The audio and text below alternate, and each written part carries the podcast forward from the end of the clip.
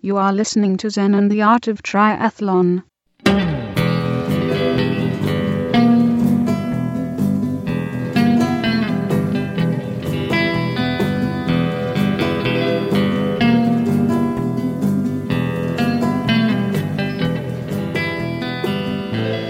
Well, hey there, all you triathlon freaks and geeks, and welcome to another great episode of Zen and the Art of Triathlon. The podcast where we help you get triathlon done. Lots of tips and tricks, help you figure it out so you can have fun out there too.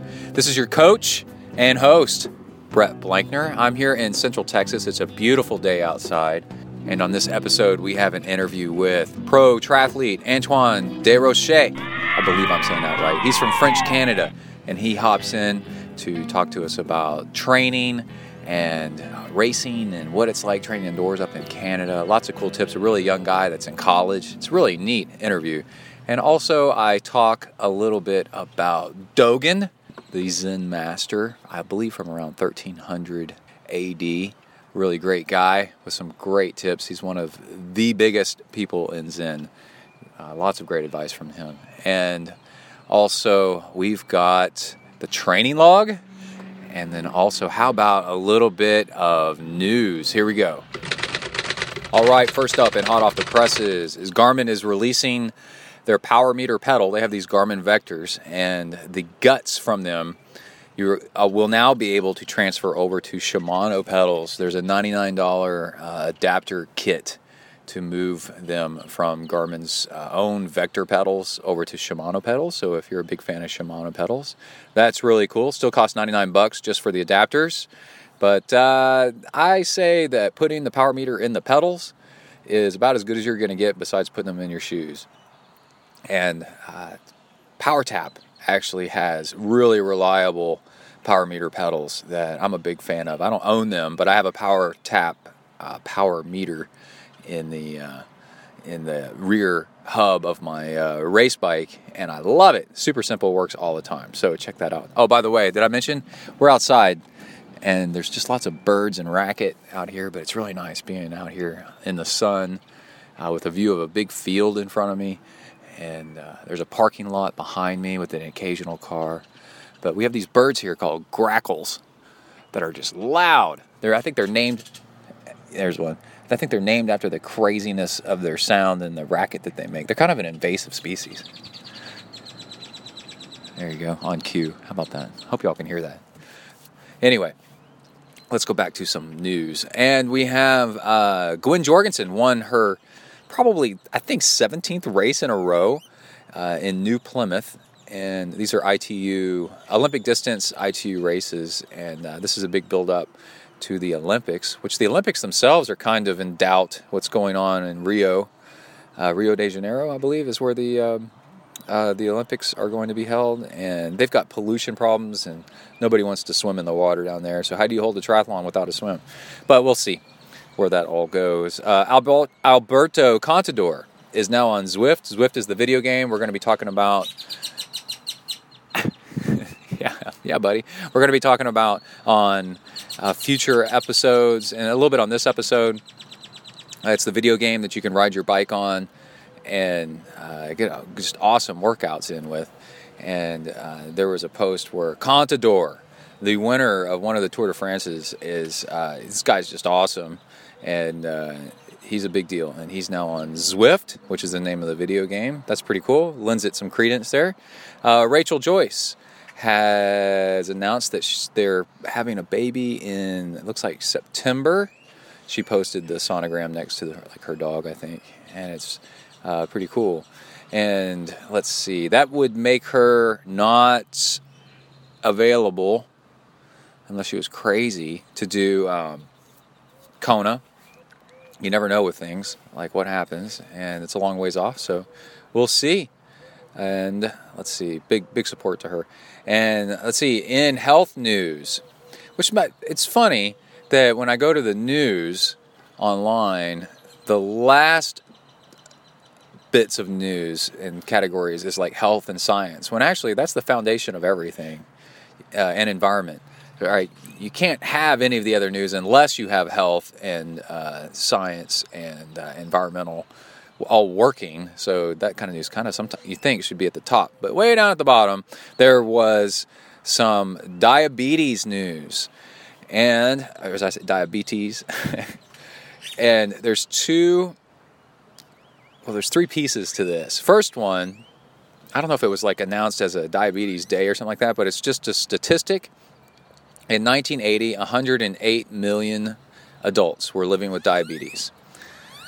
And in two thousand fourteen, so from nineteen eighty to two thousand fourteen, the number has risen from one hundred eight million to four hundred twenty-two million.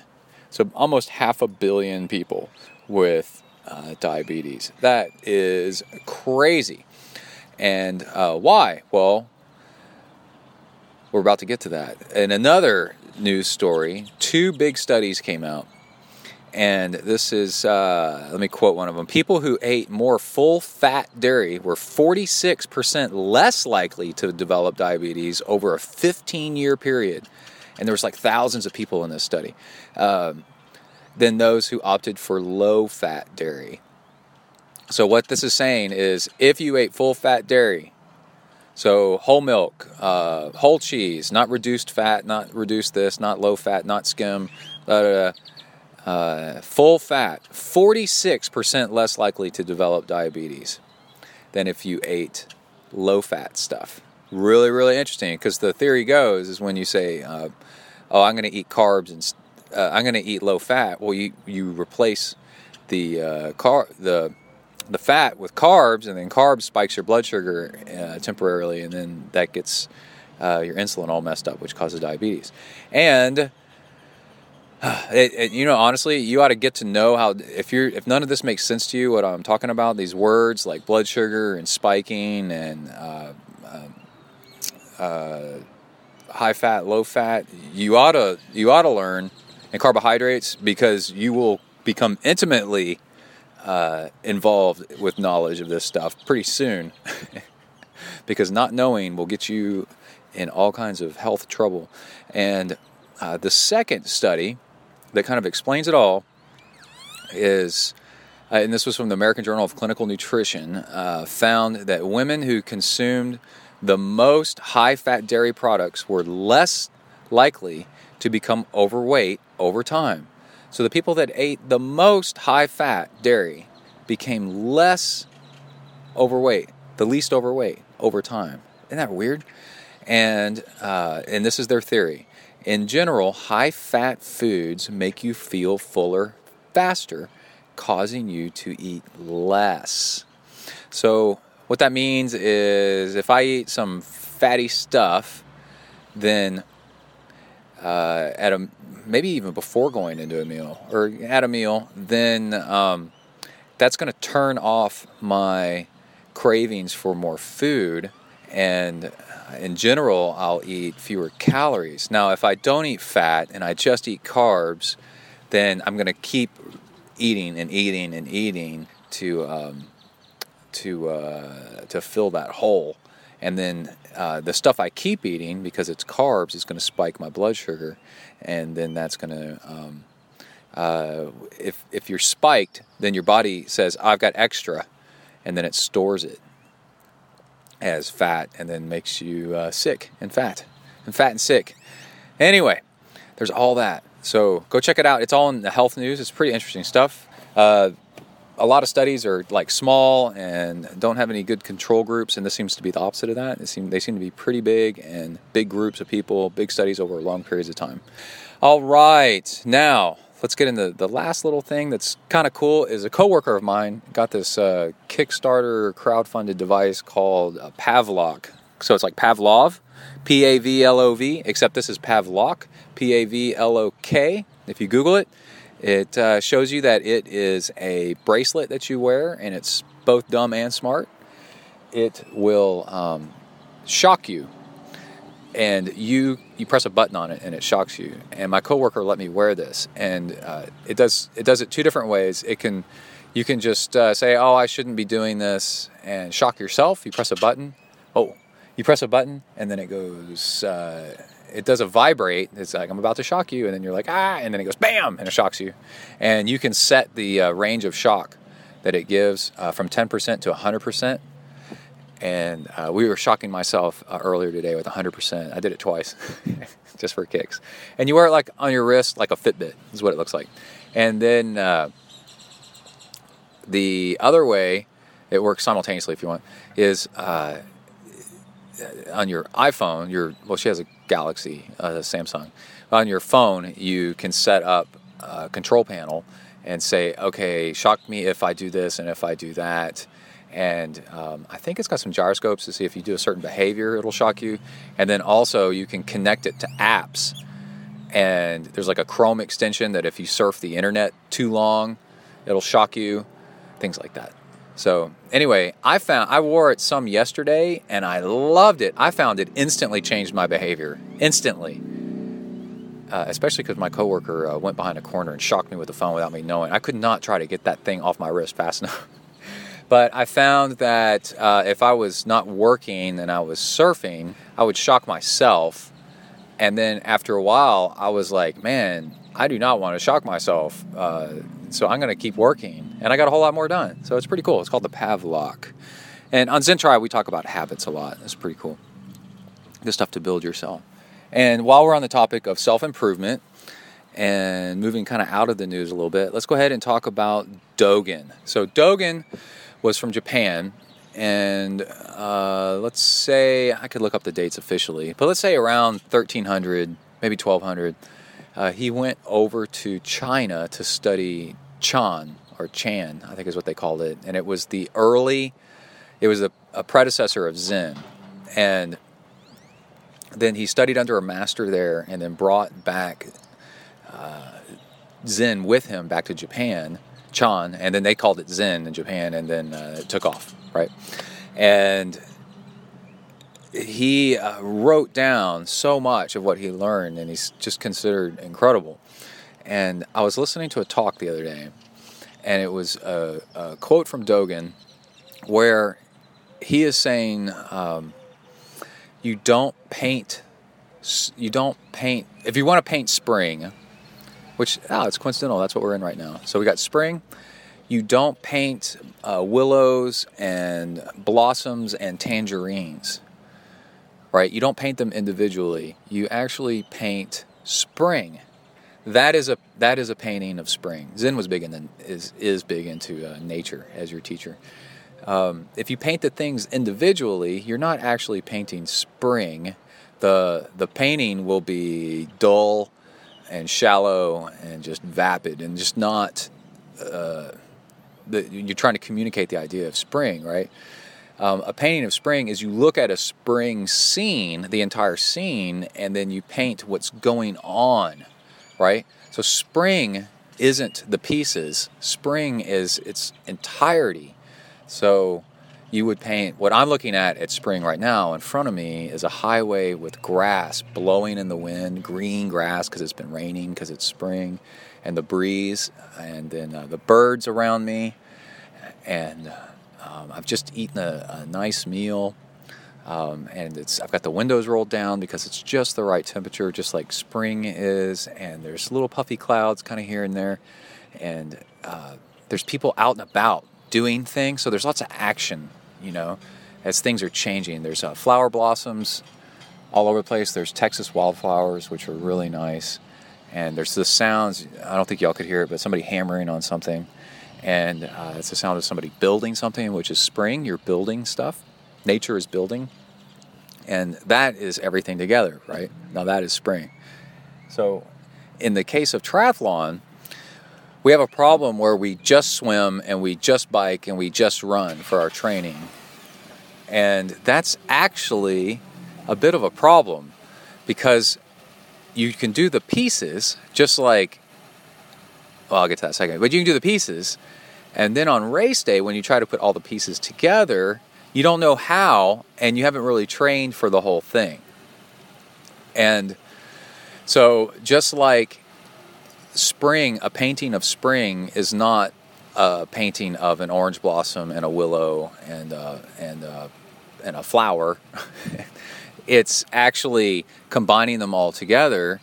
If you want to be successful in successful in triathlon, you have to practice mixing the sports together as a group and learning how to put them together so that you can create your masterpiece on race day. You can just kind of replicate it again. And the reason this caught my attention is because lately in training, I have been doing a lot of bike and then runs, right? Uh, two-hour bike, one-hour run seems to be just a really nice uh, thing to go to. Because when you do that, when you do that one-hour run after you've biked, well, that bike has had an impact on the run. It's communicated with the run. It's kind of lowered your ability, but you've gone into the like the endurance mode. You're learning how to run after a longer bike ride. And it's very critical to know how to do this. And after you do it a few times, you learn how to fuel for that run. A one-hour run after a two-hour bike ride is a completely different kind of run than a one-hour run all by itself, right? You have different, uh, you've been eating different stuff. Your legs are a little bit tired from the bike, but your legs are warmed up because they have been moving. It's not like you're running from a cold start. And then also a two-hour bike before a one-hour run, you learn over time, is not the same as a two-hour bike uh, just by itself. A two-hour bike, uh, when you're going to run a good, you know, six, seven miles afterwards, Uh, you have to uh, tone it down a little bit, and you're thinking about the run, and you're pacing yourself smarter, and you're tapering off the fuel at the end a little bit so that you uh, don't go into the run with a, you know, a bloated stomach. And uh, you're also having to hydrate particularly well. And uh, then when you put the two together, just like spring is actually a collection of a whole lot of things, when you put the two-hour bike and one-hour run together as one big thing, it becomes a three-hour workout, right? All of a sudden, it's bigger than the than the, uh, the accumulation of its parts, because a three-hour continuous workout is a completely different workout than a two-hour workout over here, and then later in the day, a one-hour workout, right? This is real endurance. This is stringing stuff together. And when you... Also, the thing I've noticed is that when you do this, it you, you really come to terms and realize that you are a completely different kind of athlete. If this is your go-to workout, a long bike and then a run, then you are truly becoming a triathlete. Um, because you're not really a runner and you're not really a cyclist. You're you're you're something else. You're a mixed martial arts fighter of endurance sports. You got to be able to do it all. You got to be able to do high kicks and do punches and have a ground grappling game all at the same time. And uh, I can tell you that it works uh, from my own experience. And then also one of Dave Scott's, the the five-time, or was he six? Anyway, uh, winners of Ironman, one of his go-to workouts was to bike and then run. This is all continuous, by the way. Bike and then run and then bike and then run and then bike and then run, like half the day or all day long. And he said it taught you, when you started mixing them together, it really taught you the impact of putting, uh, mixing and matching them, them, the impact one has on the other. So on race day, whenever you do them, you realize that they, uh, that you should really slow down on the bike so that you can have a good run. And you wouldn't know it unless you mix them together. So that's a little bit of modern uh, training, getting its roots from ancient Chinese and Japanese wisdom, and painting spring and mixing it all together. How about that? Whew, that's a little deep. All right, now for some fun, let's go over to our interview with Antoine and Desrochers. And he, again, is from French Canada. As you can tell from his accent, I had a lot of fun talking with him.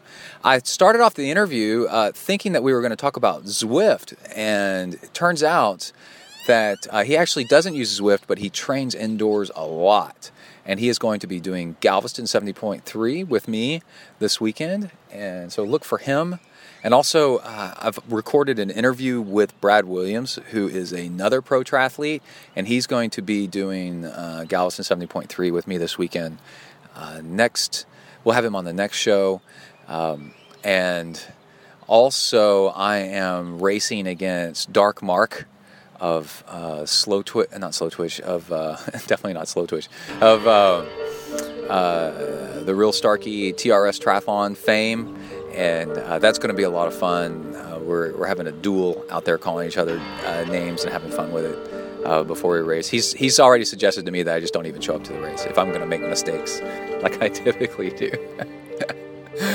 And uh, so the, the Twitter banner is going back and forth, and it's a lot of fun. So check that out. Uh, Dark Mark is underscore dark underscore mark on Twitter, so enjoy our banner back and forth. But I digress. Let's get back to our interview with Antoine Desrochers, and here we go. Welcome to the next level.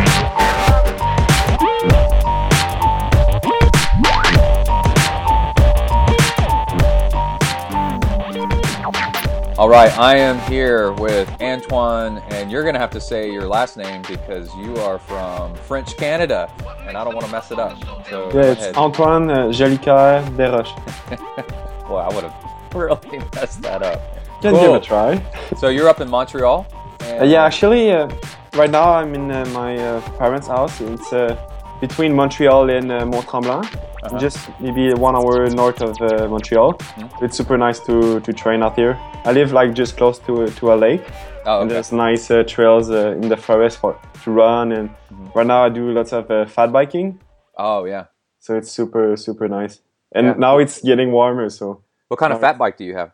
It's a uh, spheric. It's from uh, Quebec City. Uh-huh. It's uh, they also make uh, wheels like racing wheels too. Mm-hmm. Yeah, I like it. So it's nice to do like long. Uh, long volume uh, ride instead of like going on the trainer. Right. Yeah. Well, the reason you're here is I put a shout out on Twitter that if you're a a fan of uh, Zwift and you're using Zwift and, to improve yourself and you're getting good results, uh, let me know and we can get you on the show to talk about it because I'm having so much fun with this. I want to share the share it with everybody. And uh, you hit me back and you're a pro. And uh, so how long have you been a pro? It's actually my second year, uh-huh. Because before I was doing more uh, I T U uh, triathlons, but uh, two years ago I decided to do my first uh, seventy point three. I did the one in uh, uh, Muskoka, Ontario, because oh, okay. I, I broke my hand in a Pan Am Cup in Mexico, and like all my like tri- I T U triathlon season was pretty much like yeah. messed up, so I was like, oh, why not do a long distance uh, triathlon, and I really like it, so I decided to take my uh, pro card for the next season. And uh, yeah, so this year is going to be my uh, second year. Okay. And uh, what what was your uh, what was your race time? The seventy. In uh, Muskoka, Muskoka is one of the hard one. The bike is uh, ninety-three K. Uh-huh. I did uh, four thirty, wow. Which was not, not really good. Yeah. But my first pro last year was I did Mont-Tremblant, and I mm-hmm. think I did uh, four ten. Dang. But I was like still far from like uh, San- uh, Yanel Sanders one. Uh huh. I think he did like three forty-six or something like that. So, oh, yeah. Yeah. Yeah, Lionel Sanders. Yeah, there's a lot. There's a Slow Twitch thread going on about his bike position right now. And uh, yeah, I was I was actually with him on uh, in uh, Milton, Ontario to do the, the fit with uh, Louis Garneau. Oh, and yeah. Altamentes. Yeah. So, yeah, and we were talking about this. Like, mm-hmm. we haven't actually started to, to do the testing, and there's actually already a, a forum about, about it, so that was pretty funny. That was really cool, yeah, because uh, to get his position, I've had the, I said on that thread that I had the exact same thing where to get my position nailed down, I had to throw on a one hundred thirty meter, one hundred thirty millimeter stem on it to get stretched out far enough. And then Lionel Sanders is lucky is that he's not tall enough where they can actually put him even on a bigger bike.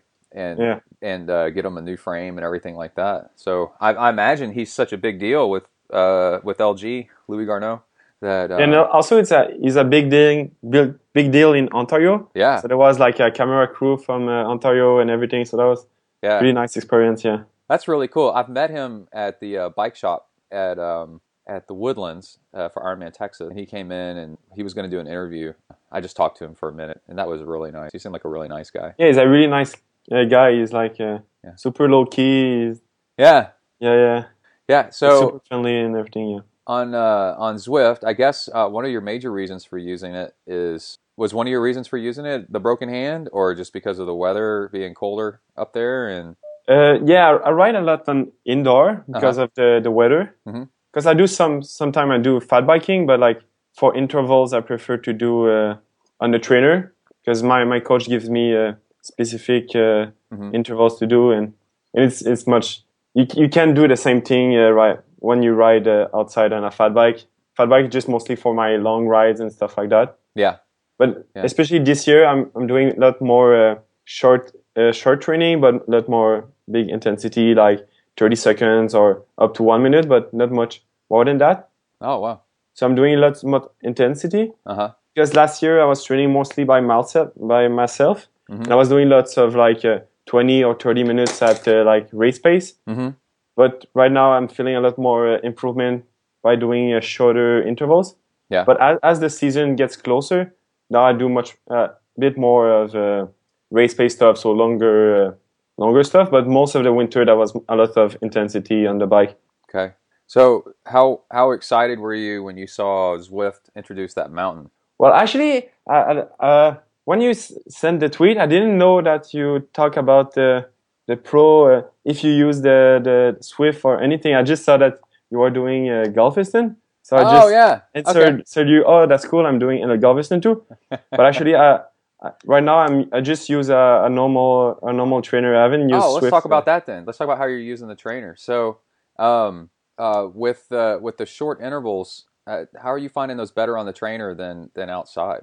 Yeah, it's it's huge difference because when you do when you do big intervals uh-huh. inside, uh-huh. you don't have to focus about the cars and the lights, and you can really push like almost like ten percent more watts than uh-huh. if you're inside, because you can when when you're done with your interval, you can almost like collapse on your bike and nobody cares. But if you're on the road, it's kind of kind of dangerous. Yeah. So yeah, it's a huge huge. Uh, thing to, to do, even mm-hmm. even in the summer, even someone like who lives in uh, Florida mm-hmm. that can train all the time outside. Training on a trainer at least like once or twice a week to do just uh, specific training, yeah. it's uh, huge. You're going to have like a huge improvement.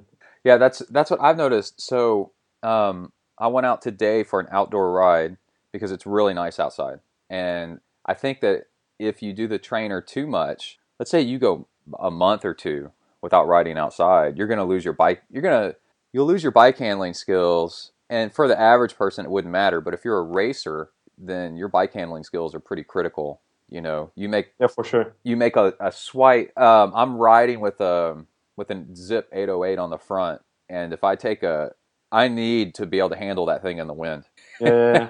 As I noticed yeah, especially today. Like yeah. when I was doing more I T U racing uh-huh. with the drafting. So most of the winter, instead of just, I was doing both uh, like uh, rollers and trainers. Oh yeah, because the ro- the rollers really help you to keep a straight line and mm-hmm. really helps you with uh, handling abilities. So if like in the middle of the, the winter you've trained all winter on the trainer and the and the roller, mm-hmm. if you go like in Mexico to do a race, at least you still feel a lot more confident than if yeah. you pass all the winter just on the, the trainer. So mm-hmm. I, I I like to uh, change change the type of trainers and type of training, and also I, I feel like.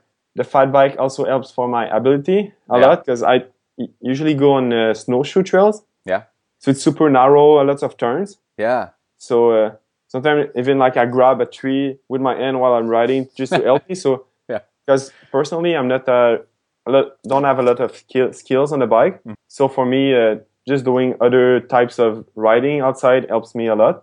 But yeah. when I talk about really like improving on the bike uh, with just wattage. wattage wise mm-hmm. trainer is huge uh, huge thing for me. Yeah. Do you um besides your fat bike, do you have a mountain bike, or you just you ride the fight the fat bike as your mountain bike? Yeah, I used to have a mountain bike, but now like all the speeds don't work anymore and my brake don't work, so I just use it uh, in Montreal if I want to go like to the library or to a restaurant or something like that.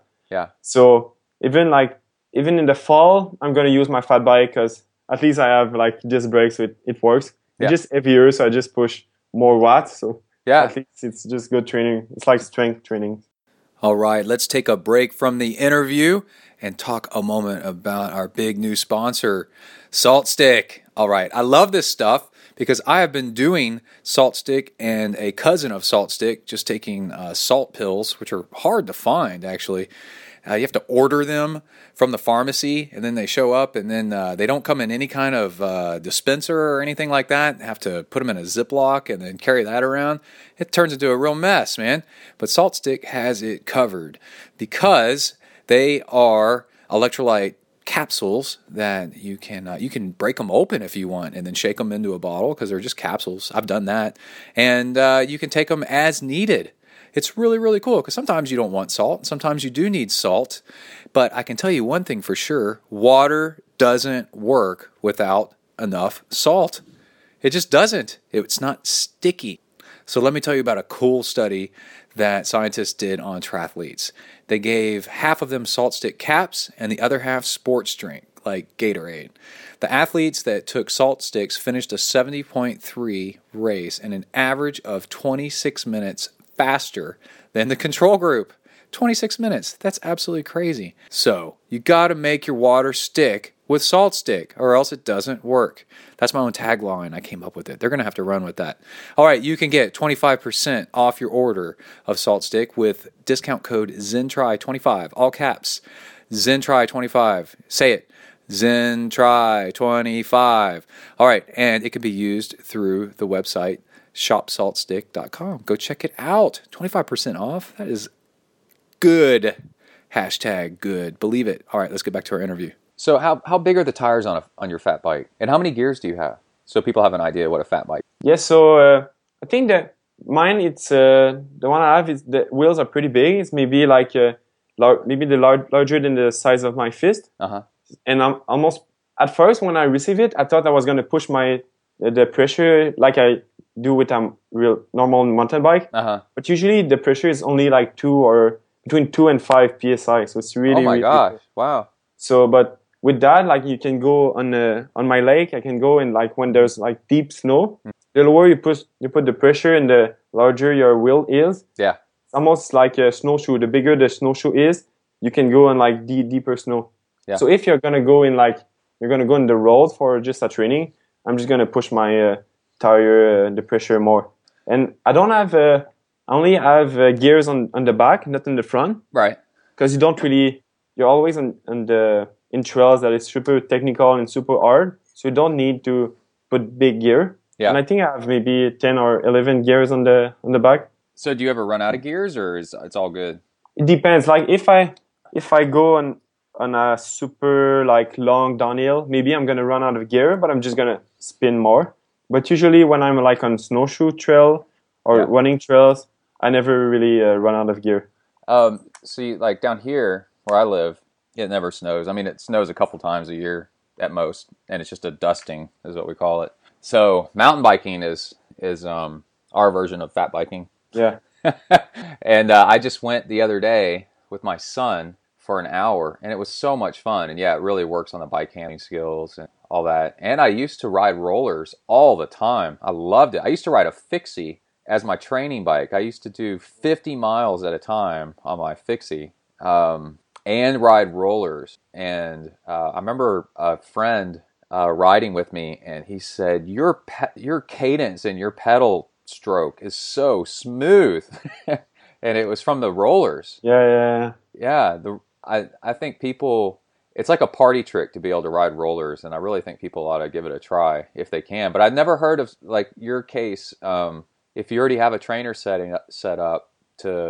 actually use rollers as well to improve your bike handling. I never really thought of that. Yeah, because especially like when I know I have a race that's coming soon, uh-huh.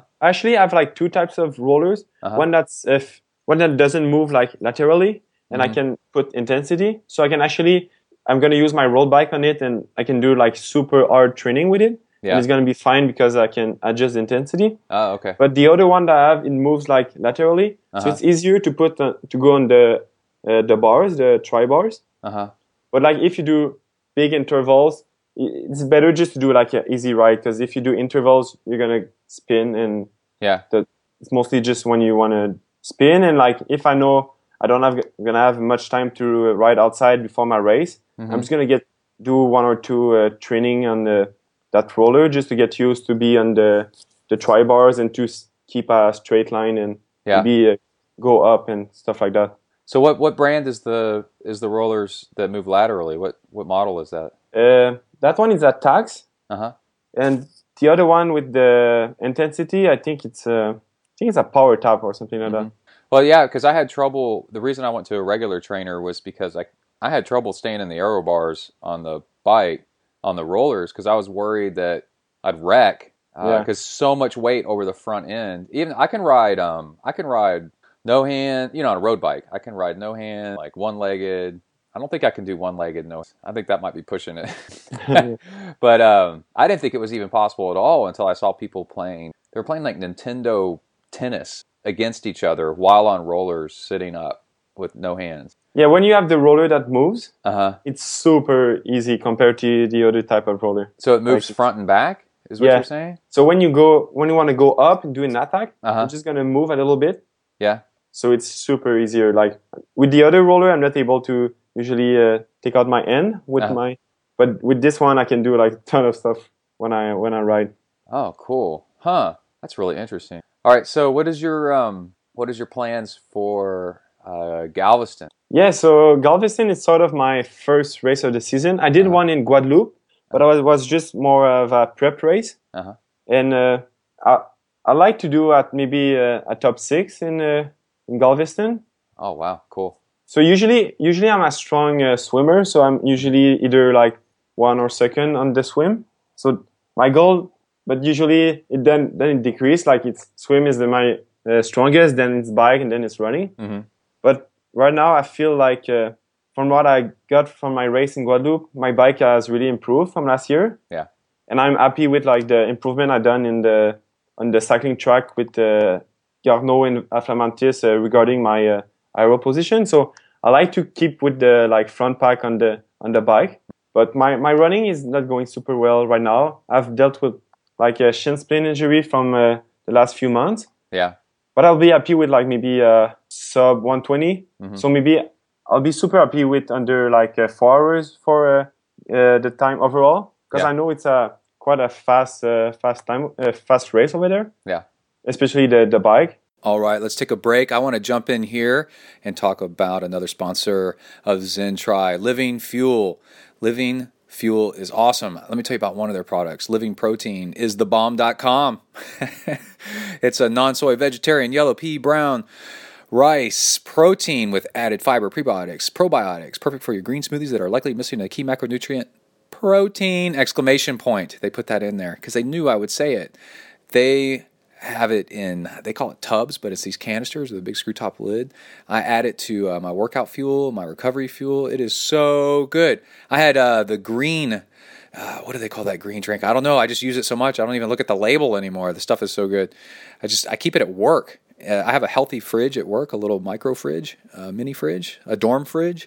And uh, I keep... Uh, carrots and apples and stuff like that around there, and uh, healthy sprouted wheat bread, sprouted grains bread, and then also uh, Living Fuel stuff. I love it, man. I also did a long workout last weekend where I put uh, Living Fuel uh, amino acid mix in with my uh, carbs uh, to give a little bit of protein mix to it, and um, man, it was really, really good. It worked out great. I had a great workout. So go check out living fuel dot com. They have a huge variety of different stuff. Almost all of it has some kind of fiber or healthy something uh, as the major ingredient, if not the entire ingredient. So you will definitely have a lot of choice in there going and checking them out. And they are a big supporter of Zen Tri. They approached us on the show, which I'm a big fan of. They listen. They support us. Help them out. All right, go check out living fuel dot com. It's fast. Yeah, um, have you ever raced there before? And no, never, yeah. Um, if it's a normal day, it's pretty windy, and it's an out and back. So, um, but it's hard to tell you which way the wind will come from, because if a front's coming through, it's coming from the north, and if it's a normal day, it's coming from the south. And um, one year I did that race, and a front came through, um, a weather front came through, at the turnaround on the bike. So on the way out, we had a tailwind, and at the turnaround on the bike, oh. like a minute from the turnaround on the bike, the wind ch- changed direction one hundred eighty degrees and had, had a tailwind on the way back, which was awesome. But you could have just as bad luck and have it in your face the entire time, you know, yeah.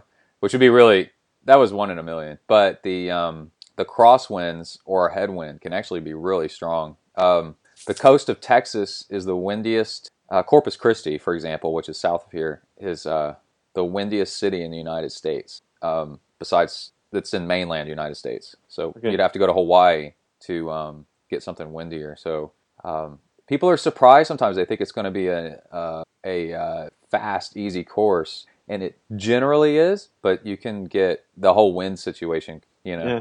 But do most people use a disc wheel on this race?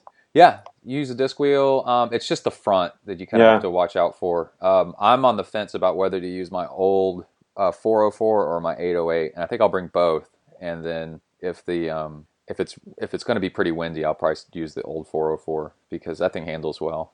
But um, there's a bridge. It doesn't go up very high. It maybe goes up uh, three stories. You know, not not anything really high at all over a really long stretch. Maybe two stories. But it's over the river channel, and that is where you're going to get your most wind. And it's a little scary because um, the guard railing's big enough, and I, I don't think you'll worry about being completely blown off the bridge. But the um, the uh, the bridge itself is a little old, and there's some potholes and some uh, seams in the pavement that that if it's a windy, if it's a really windy day, it makes you a little nervous, you know. Okay, yeah. I have a friend that says he's not riding a deep dish front wheel on that thing ever again because of that that bridge. And I remember having trouble with it, and I was riding a disc rear wheel, but my front wheel was only that four oh four. Um, so I was like, oh, this is a little tough. And then I was, but it didn't bother me that bad. Yeah. So yeah. And then the run is um, really interesting. It's got a lot of ninety degree turns and one hundred eighty degree turns. It looks like. Um, oh, there's some pros the um, in previous years that took a wrong turn. Because you know how it is, if you're at the front of a race, the the spectators and the race staff really isn't expecting you yet. Yeah, yeah. And they just kind of look at you with this dumb look on their face as as you run by, going, "Which way do I go?" You know, because to them it's obvious which way you go, but you don't know which way to go. So yeah. um, somebody went the wrong way, or a couple people went the wrong way down a street for a little. Um, oh. Either last year or the year before, and good racers too. It was like um, uh, I can't remember, but anyway. So you got to kind of watch out for that a little. So, so tell me about your bike. You got a you got a Louis Garneau uh, what? A Genix uh, T R one. Uh-huh. I just got it like uh, recently, yeah. like one week before my uh, my race in Guadeloupe. Yeah. So that was pretty exciting. Yeah, I love that bike, man. What what yeah. color did you get? Uh, right now, it's the it's uh, uh, blue and green, uh, like uh, Super Flash. Mm-hmm. But we might change the color because uh, our main sponsor is a uh, dark uh, dark green. Yeah. Because I'm part of a team of six uh, pro triathletes from uh, Quebec. Yeah. So yeah, and I'm, before the team, uh, they all had the same bike. That that's the color that I have, the blue and the, the green. Uh-huh. So we might change it to a dark uh, dark uh, green and uh, and dark. So, but I really like uh, the handling of the bike. And yeah, how do they change the color? You just give it over to them, and they the factory's right there, and they can just paint it or something, or yeah, it's called like the, the Dream Factory. Yeah, and uh, yeah, I just need to send it uh, there, and they're gonna yeah. ship it back to me. But the problem is that I have so many races. Like usually, I have races like one month uh, between each, so mm-hmm. it's gonna be maybe hard to to find a time uh, when there's enough time between. Uh, yeah. Races. Yeah. Well, they'll have to give you two bikes, so you can yeah. train on one. yeah. yeah, that's a good idea. Yeah. So, what do you like most about that bike? I really like it. Uh, how it how it goes on the climb. Oh yeah. It's, it's super rigid. Uh huh. So when you go up, it goes super well. Yeah. And it's a lot more aero than what I had before at mm-hmm. the the P three. Yeah. And my fit fit wasn't right also. Oh yeah, that's a right. Huge so thing. Right now I'm super happy with like. Uh, all the time we, we spent on the track, like looking at every tiny details. Yeah. I wasn't like a bike geek before. Like mm-hmm. I didn't know what it was, like a C D A and stuff like that. Yeah. But now I'm like, oh, if I change that little thing on my bike, I'm going to like uh, save a point one. So like, yeah, it's almost as, uh, you know, from swimming, right? Like the, the main thing in swimming is to the, the drag. Yeah. And by the time you're doing twenty-five miles an hour through the wind, the drag is pretty significant on the bike, you know? So little things add up. I was talking to a guy the other day about the brake levers on this one bike that kind of point down instead of back on an aero bike. And he said, it's really that big of a deal? And I said, that is a huge deal, man. That is out on the front of the bike. To have brake levers kind of pointed down a little bit is unnecessary. And you're paying all this money to have a, an aero bike, and then you have um, these levers right on the front, like pointed down. Totally, like drag. Yeah, it probably like adds three, a couple minutes. Three watts. Uh, yeah, you can save them. Yeah. So um, let's see. How how long before the race do you show up? I'm only arrive on the Thursday before the race, oh, yeah. so it's not ideal. Yeah. But like I'm still in university, so with school and exam, that's the best we could do. Mm. So yeah, I'm gonna try to acclimatize as much as I can here. Like I do bike uh, training uh, inside and don't put my uh, the the fan. And sometimes oh. I'm gonna put clothes on when I do a treadmill session just to get acclimatized as much as I can. Yeah. But ideally, I would have arrived like maybe one week before or ten days before, but. Yeah, I do uh, what I can. Do you have to I like hose down the room to get rid of all that sweat in there? Yeah, I have like uh, at least three or four towels for every bike session because like I'm sweat sweat so much. Yeah, I do too. Yeah. Wow. Okay, and then what's your? Um, oh, I love asking this one. What's your uh, bike setup? Like, what wheels do are you gonna use? Oh, you already sold. You already said what brand. What what brand was it again? Uh, right now for the wheel, I'm still not sure. I'm trying to contact like a a wheel company. Oh. To see. Yeah. Because last year, sometimes I uh, asked my friend who has a eight oh eight on the back, and I have an Eastern, I put, I think it's a seventy millimeter on the front. So that's what I use for uh, Las Vegas last year, and it's uh, also super hilly, uh, willy, uh, windy, sorry, yeah. Mm-hmm. So I like a, a small uh, width on the, the front. Yeah.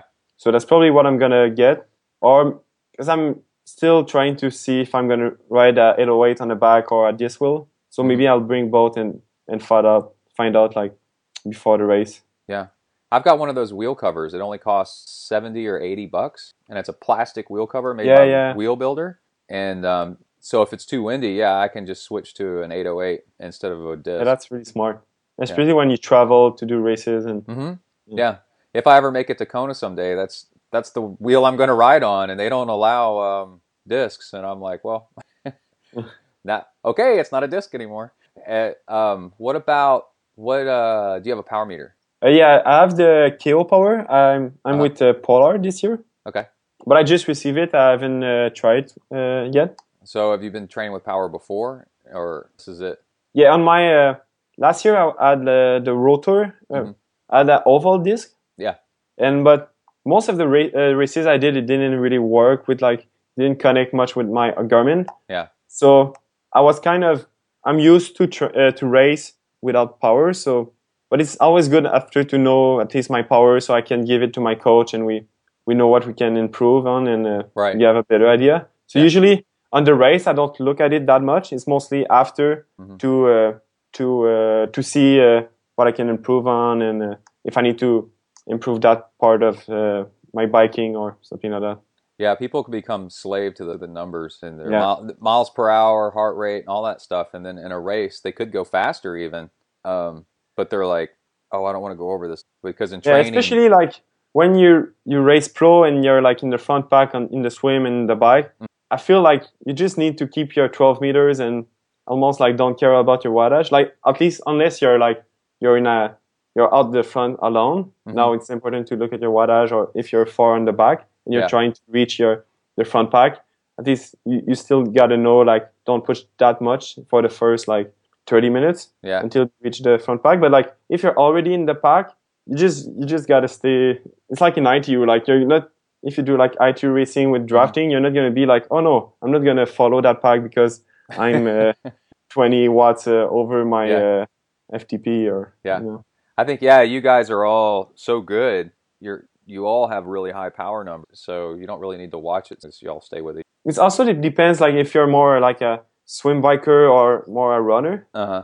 For me, I'm de- definitely more a swim biker than a runner. Mm-hmm. So I can push higher watts and I'll just try to survive on the run. Yeah. That's how I feel right now. But like for someone who's more a, a runner and he knows that if he push like ten watts over what he needs to be, yeah. his run's going to be like... Uh, five minutes higher than what he can do. So it depends of, of people, you know. Yeah. But I, a real biker is going to just go with the pack and try to attack without really looking that much uh, on his wattage. Yeah. Do, do you feel the um, the fat bike it has so much resistance to it? Like you were saying, it's kind of like resistance training or weightlifting. Yeah. Do you feel like riding the fat bike really improved your cycling? Yeah, for sure. Like yeah. I, I, I saw the difference between last year and this year. Uh-huh. And this year I added the fat bike riding mm-hmm. and also added more also uh, short intensity on the trainer. Mm-hmm. But I felt like huge difference on, on the bike. Because, you know, sometimes sometimes you're like on a on a lake and it's like two feet deep of snow. You yeah. just go like four four kilometer per hour. Yeah, like maybe three miles. But you push like six hundred watts, just just mm-hmm. slowly grinding and like at slow uh, slow uh, R P M. Right. So that's like super super good training for the bike. All right, I want to jump in one last time and give a shout out to Amrita Bars, longtime sponsor of Zen Tri. Great stuff. I wonder how many I've had today. At least one. I think I had one uh, today after my swim. Oh, man, apple cinnamon. That's so good. They have so many different flavors. They have a recovery bar, a maca chocolate. Oh, my God, it's the best. Oh, you know what? One thing I really love about Amrita Bars is the wrapper is like uh, it's kind of like a Cliff Bar or a Laura Bar where you can kind of easily open one end of it, and then you can take a bite. You can eat like a third of it, just a bite, and then um, fold the wrapper back over the uh, bar and then put it back in the leg of your cycling shorts and then keep on pedaling. It really works. And then uh, you chew that bite and that'll last you, you know, for a while, for like uh, twenty, thirty, forty minutes. And then uh, you pull the, the wrapper out of the top of your cycling shorts again, you know, down by your knee.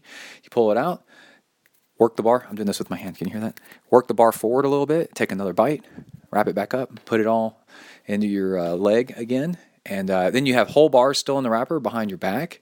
And you just pull them out of your cycling jersey, and um, they're easy to chew. They're not like this dry, powdery stuff where you take a bite, and then when you breathe in, the dust from uh, dry, powdery stuff plus um, the wind coming in your face while you're running or biking, all of a sudden you start choking on it. Ah, my God, I think I'm dying. What happened? Oh, I wish I had an Amrita bar instead of this. Oh, my God. See, don't do that. Don't choke on stuff while exercising. Chew on Amrita bars. Don't. Don't choke, chew Amrita Bars. That's my new tagline. They're going to have to run with that. Okay. They also have a club. It is called the Amrita Club, of course. Amrita Health Foods dot com slash product slash Amrita Club. Go check them out. They have all kinds of cool stuff. And also, the discount code for ZenTri is, I don't know, is it twenty percent off? Is it ten percent off? You're going to have to go and find out. It could be It could be one hundred percent off. You don't know, but it's not. But anyway, the discount code is Zen twenty sixteen. Go to amrita bars dot com, amrita health foods dot com, actually, and go check them out. And check out all the pictures and all the cool kit and all the great socks and jerseys and neat stuff they have. I love it. You should love it, too. All right, let's get back to the interview.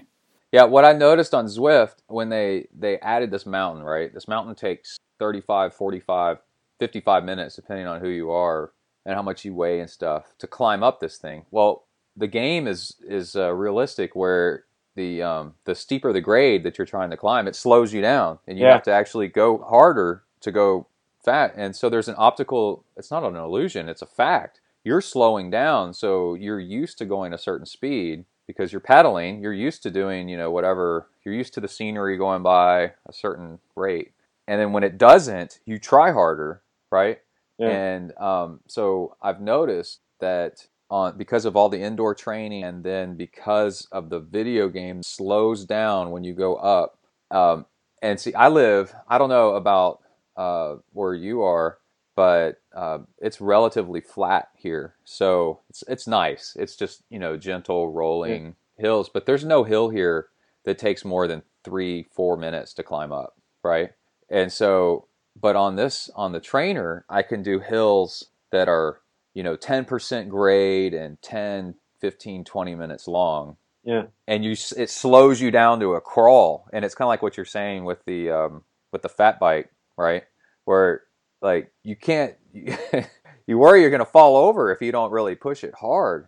Uh, so you end up pushing it hard. And then I look at my, my uh, metrics when I get done with the workout, and I'm like, wow, I really went harder on this workout than I'm used to doing because of the effect of the extra resistance. Yeah. It's like doing like a sit up squat in the, in the gym. Yeah. Like you get the like almost same benefits. Yeah. Well, tell me about your swimming background. How'd you get to be a fast swimmer? Well, actually, before I did uh, triathlon, I was a cross-country skier. Mm-hmm. But like when I was younger, I did like all sort of sport. I was doing soccer, basketball, like karate. Mm-hmm. But I was also swimming uh, in high school, but like not at that much high level. I wasn't like a swimmer who like swims twice, uh, twice a day, like for four hours every day. Right. I was just doing swimming for fun because I was also doing other sports as well. Uh-huh. And my main focus was uh, cross-country skiing. I was like maybe at the national level. Like I was competing in national races. I wasn't wasn't in the national team. Right. But one one uh, one year, like in the summer, because we do most of our training in the uh, the summer by doing biking. Mm-hmm. In the fall, it's mostly uh, running. Right. And since we live like close to a lake, I knew how to swim and everything. So I did a, a triathlon just for fun in the in the summer, just to get fit for the upcoming uh, cross country skiing. And I really like it. So for like maybe two years, I was doing uh, triathlon in the summer and cross country skiing uh, in the winter. But after a while, I, I had to like decide because I was doing more intense training in I T U uh, triathlon. So I decided to do uh, triathlon instead of cross country skiing. And I, because I just like the the fact that you can, you do three sports, and also the cross country skiing is so season is so uh, short because the, the winter is so short. You need to, if not, you need to go like uh, train like up north, like and uh-huh. go in like helicopter and stuff like that. That's oh. like when you're like at the super high level. Yeah. And uh, yeah, so I think like my cross country skiing helps a lot because it's huge for the V O two max uh-huh. and like endurance, and also it, it's a good training also for swimming. But I've never been like a a real uh, swimmer. Like mm-hmm. most people always assume that I'm uh, I was a swimmer before because mm-hmm. swimming swimming is my strength, but uh, that's not really the case. It just I, I just like I really like swimming, which mm-hmm. is usually not the case with mo- most triathletes. Yeah. Like I like how to, when you feel when you have the, the per, like the right uh, traction and the right flow when you swim. Mm-hmm. And uh, but like at first it took me a while to to figure out like the right technique. Right. And uh, I had to work a lot. So it took me a while just before to get become like a good swimmer in the pool. Right. But then in I T U racing, I, w- I was, was wasn't swimming good in uh, open water swimming because it's completely different. Yeah. Even the, the technique uh, is different. Like you, you do shorter stroke and you have to rotate more your arm and it's mm-hmm. more strength. Right. Uh, also swimming, almost like when you swim with paddles. Yeah. So it took me a while to figure out uh, how to swim open in open water swimming. Yeah. But then I really like it now, like especially when it's uh, open water swimming in the sea and when there's lots of wave. That's like what I prefer the most. Oh wow, cool. Yeah, sounds like you really have a knack for yeah. Yeah, I like it. But like maybe if I was a I was a swimmer before, I would swim like uh, fourteen times a week. Maybe I wouldn't like uh, swimming that much right now. Yeah, it's nice. Um, all the sports are nice when you don't do them too much. Uh, when yeah. you just kind of dabble in it, then it's really neat, and then you get out of it. I think a really great way to hate a sport is to do just that sport, um, you know, for years and years and years. So, yeah, or also you can have uh, like uh, do a lot of stuff in your own sport. Mm-hmm. Like if you're maybe like a, a high-level cyclist, you can do the track cycling competition and also compete uh, on the road. Mm-hmm. Or maybe do like cyclocross racing.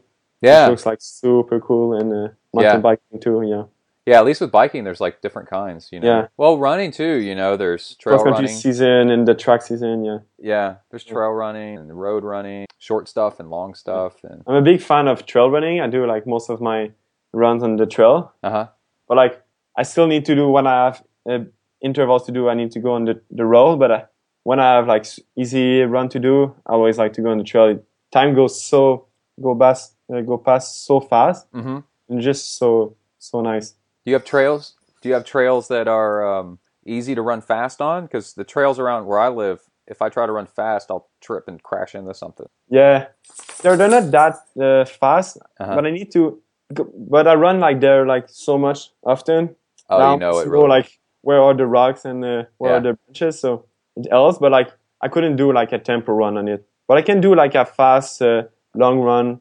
Yeah. And it's gonna be okay, and it's so yeah. much softer for the, the shins and uh, also your, your just for the muscles, like for the recovery. Uh-huh. Like when you do a long run on the gravels or on the grass mm-hmm. or in the trails, compared to when you do uh, on the highway, well, on the asphalt, like right. on the road. Yeah, that's like the difference is huge, especially when you start to increase increase your uh, kilometers every week. So yeah, yeah, yeah. I've uh, I've tripped and broken a rib trail running.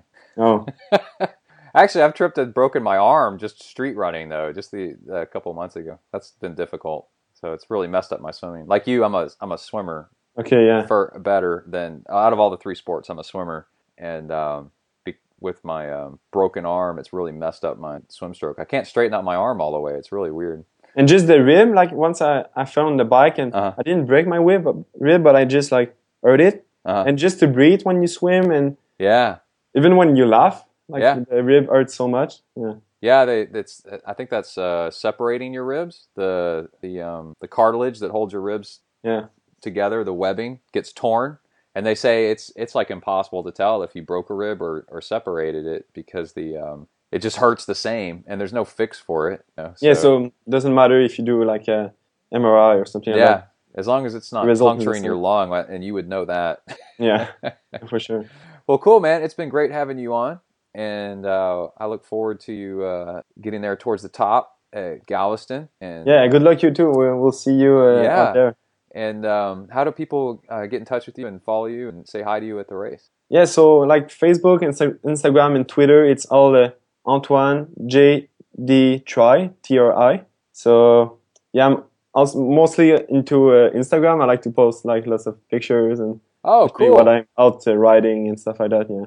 Yeah, I, I used to think Instagram was just kind of meh, and then um, it's nice to wake up in the morning and go through it and see everybody's training pictures yeah. and where they're running and beautiful stuff. It's it's really pretty. So yeah. yeah, cool. I'm glad you do that. That's really nice. All right, man. Well, let's keep cool, in touch. It was nice uh, talking to you. Yeah, you too. Yeah, thanks. All yeah. right, man. How was that? Yeah, that was good. Yeah. Cool. Awesome, dude. Well, um, if you need any help at the race, let me know. You found me. So yeah, cool. So done... where do you live in Texas? Uh, College Station is a college town that's like halfway between Houston and Austin. Okay. And um, it's kind of out in the middle of nowhere. It's like prairie, and uh, uh, it's hot as heck in the summer, man. It's yeah. unbelievable. But um, the winters are pretty mild and uh, relatively speaking compared to yours. And then the uh, um, I've done Galveston like five times or something like that. So if you need, uh, how far is it from uh, your house to Galveston? Uh, two two and a half hours. Okay. Yeah, we got to drive through Houston to get there, and that slows you down a bunch. And uh, what airport are you flying into? Uh, Houston, yeah.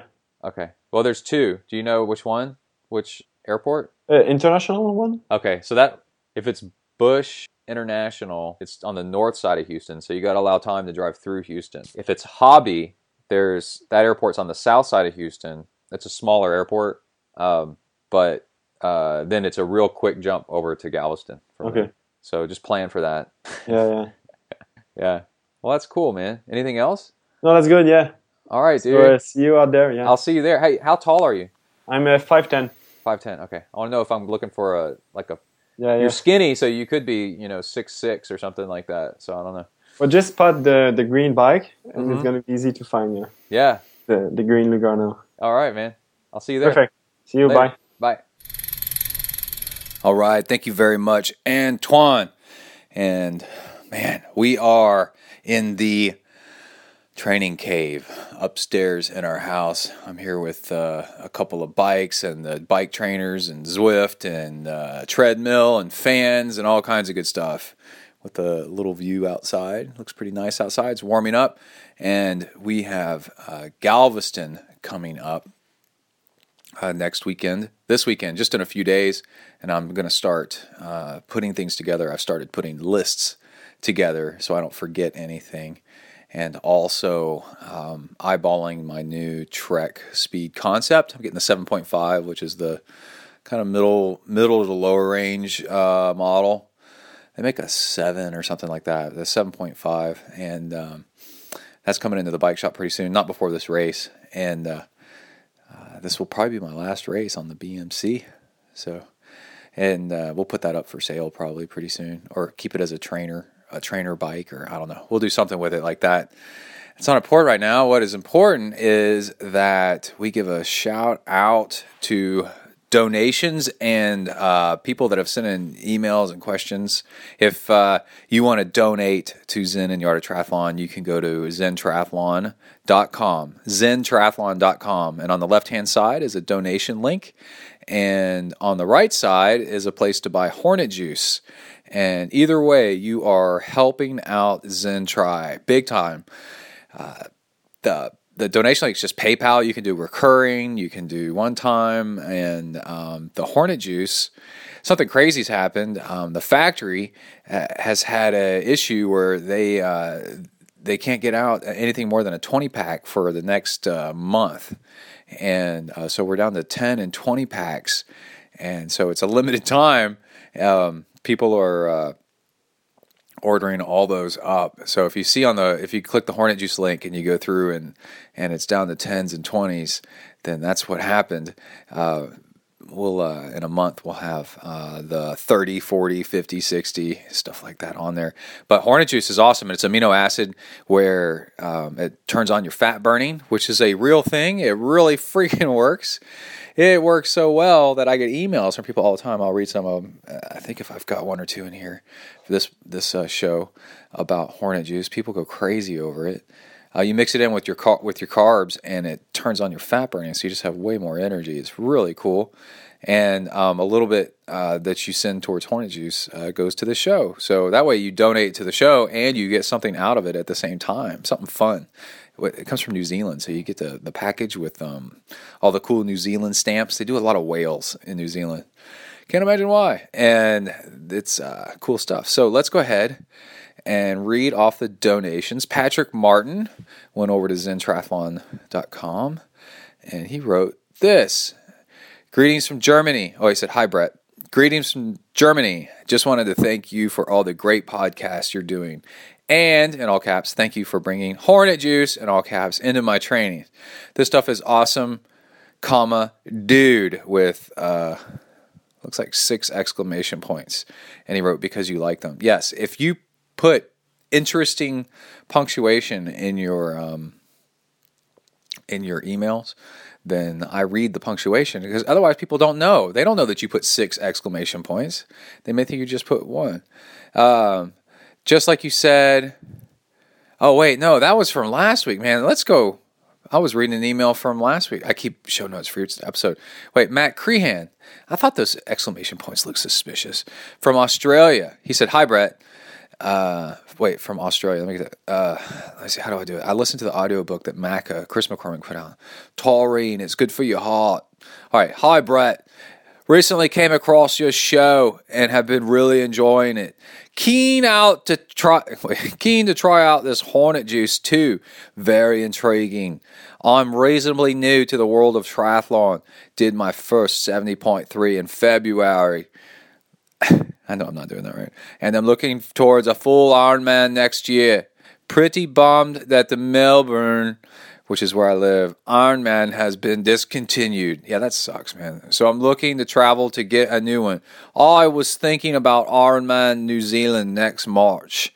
Although I hear the bike course is a bit tough. Man, I can't do the accent anymore. I'm losing it. Uh, not so much because of any big climbs, just uh, constantly undulating. Whoa, that's a big word for Australians. Just kidding. Uh, and a rough road sur- surface, service, surface. Uh, all words are big for Texans. Uh, I'll be interested to hear your thoughts on the course, or if you had any experience with it. Keep up the good work. Hmm. So this is the email asking the Ironman New Zealand bike course is, um, yeah, the pavement's really rough. I've heard that. Oh, I heard it's pretty, um, and it can be like pretty wild weather. So I don't know, but man, if I, I'd go to New Zealand, and then while you're there, check out some of the scenery. I've heard it's just awesome there. All right, so cheers, Matt, and uh, let's see. Yeah, the thing is, is uh, if you want to do a, an Ironman brand Ironman, uh, there's a lot of places in the world where you're pretty limited. Um, I only have one near me. Ironman Texas, and they insist on putting it on when it's hotter than hell around here, and it just sucks, um, instead of uh, during cooler weather. I've heard next year they may um, they may bring the uh, the date further towards winter, so it's um, not as hot, but we'll see what actually happens. They're having lots of trouble right now with the bike course, uh, getting permits and all that stuff. Uh, it's a big debate, hot topic right now. Okay, Jessica Woodruff, who I forgot the J when I typed it in. So it's Essica Woodruff. Peter Salzen, what's up, dude? I coach him. He is kicking ass. Uh, Joseph Deber, unlike Justin Bieber. Supercat. Supercat is rad. She's on Instagram and she posts cool stuff. Hi! Exclamation point. Sweet! Exclamation point. Thank you! Exclamation point. Starting P T tomorrow for a tear in my calf. Oh no. P T's physical therapy. Uh, but if you're in the Marine Corps, P T is um, is uh, physical training. Uh, but should be good to go for Alcatraz. Yeah, you got a little while to Alcatraz, I hope. Um, cool, you're doing Alcatraz? You're nuts. I've done it. It's crazy. Uh, please keep up the great work. You're very motivating, period. Not an exclamation point. Uh, sincerely, Kristen Castrion, Castrinos. So thanks. Uh, yeah, Kristen, I follow you on um, on Instagram, and uh, I think I follow you on Instagram. I follow you on Twitter, and you're on my short list of people to follow because you post cool stuff. So thank you. Uh, Dwayne Morin. Send in a donation. Joseph Rogalski, how's it going, dude? And Daniel Stark, and Houston Marsh, uh, Ken Soderquist, what is up? James Von Hippel, sounds Dutch, maybe it isn't. Aaron sent in an email. Oh, this is a good one. Let's see. Thanks, Brett! Exclamation point! Excited to give the Hornet Juice a try. Thanks for the podcast and your crazy upbeat outlook on life. I've been out of the sport for four years and just now jumping back in. I listen to your show every day to and from work. It always gets me motivated to get my ass out there in the train. Thanks for doing what you do! Exclamation point. Cheers, comma, Aaron. All right. Yeah, um, I would love to go around and give talks to people. I guess this is it, my podcast, about do not stop exercising.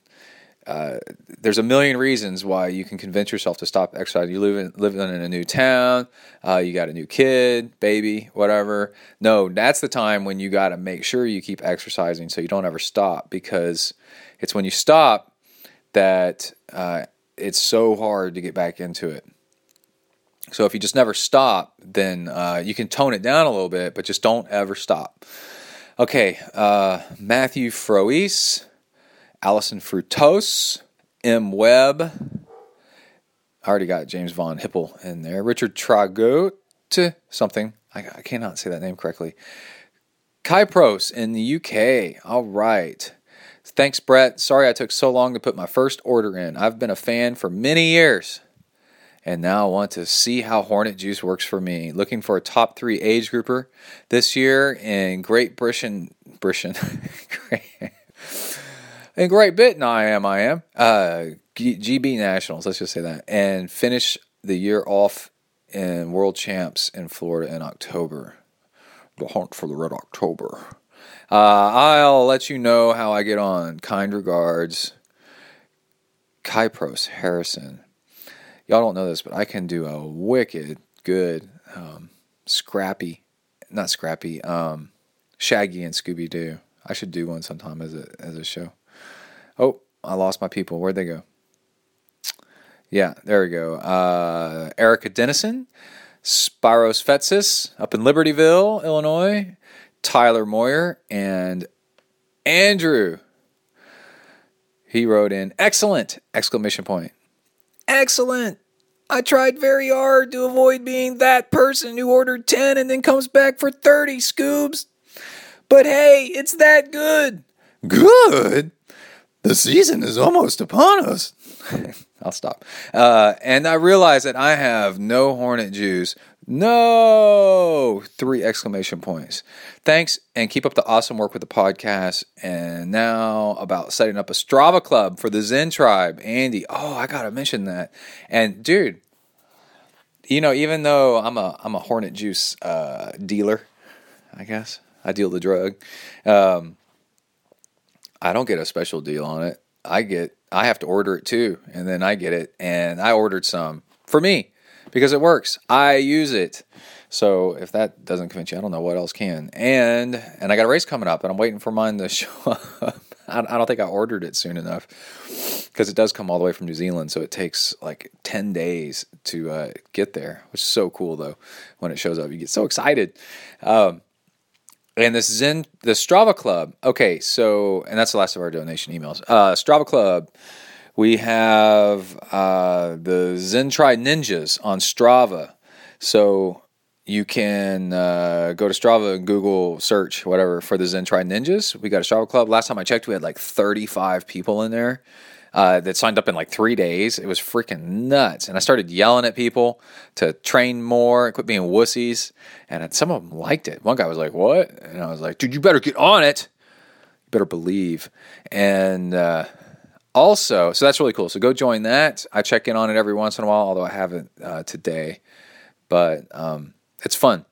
We can form a, a Strava club. And then, uh, lastly, before we get into the training log, I uh, have started working on a Patreon account because um, I forgot exactly oh, the main reason. But, you know, usually it takes like two, three things, four things to coincide before you uh, decide it's worth it to um, make a move.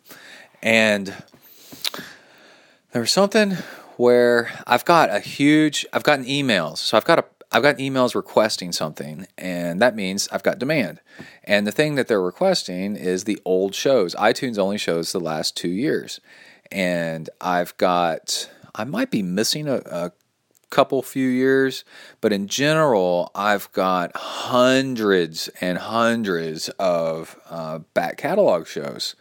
Um, especially from some really crazy years where one in one year I ran the Rocky Raccoon one hundred mile trail run race, and then I qualified for Alcatraz, and then I swam Alcatraz, and then I swam across Lake Tahoe all in one year. And it's all, that's a twenty-two mile swim. That's all like all these episodes going along. And so that's the first year that I went and gathered up all the shows. And I've been trying to figure out how to, how to do this because the files are really big.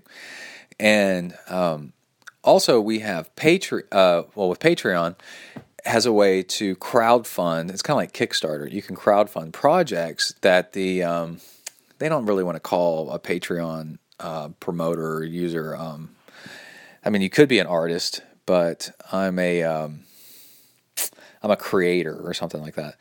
And so I create all these shows, and um, but being a creator costs uh, money and, and takes time and stuff like that. So if you're a fan of something like Zen Tri, then you can, uh, it provides a really easy way for people to support it. So uh, I've been wanting to do something for a long time, and now with Uberman coming up. So Uberman is this um, Uber triathlon that, even though I have I've done a self-supported Ultraman, this this Uberman is a little much because I got to find crew and it's going to cost money. So I'm like, oh, this is a project, and um, so in October it's swimming twenty-one miles across the Catalina Channel, open ocean with sharks. Uh, so that's all day, and then uh, it should be just over half a day, but you know, that's the daylight hours, and then you're going into the night. And then biking four hundred miles across California to Death Valley, and then uh, running the Badwater one thirty-five up to Mount Whitney from the bottom of Death Valley. And that's a one hundred thirty-five mile run. At least it's not trails, but it's up. It goes, oh, what did I just knock over? Oh, that's okay. It's uh, this thing's going to be brutal, right? So I'm like, oh, I could do Um, a crowd crowdfunded kind of Kickstarter thing through Patreon. And Patreon allows um, you to set up a membership, right, to uh, support stuff. And I'm like, okay, after all these years of shows, I've got this huge back catalog of products, uh, well, products, I don't know, but of shows, of stuff.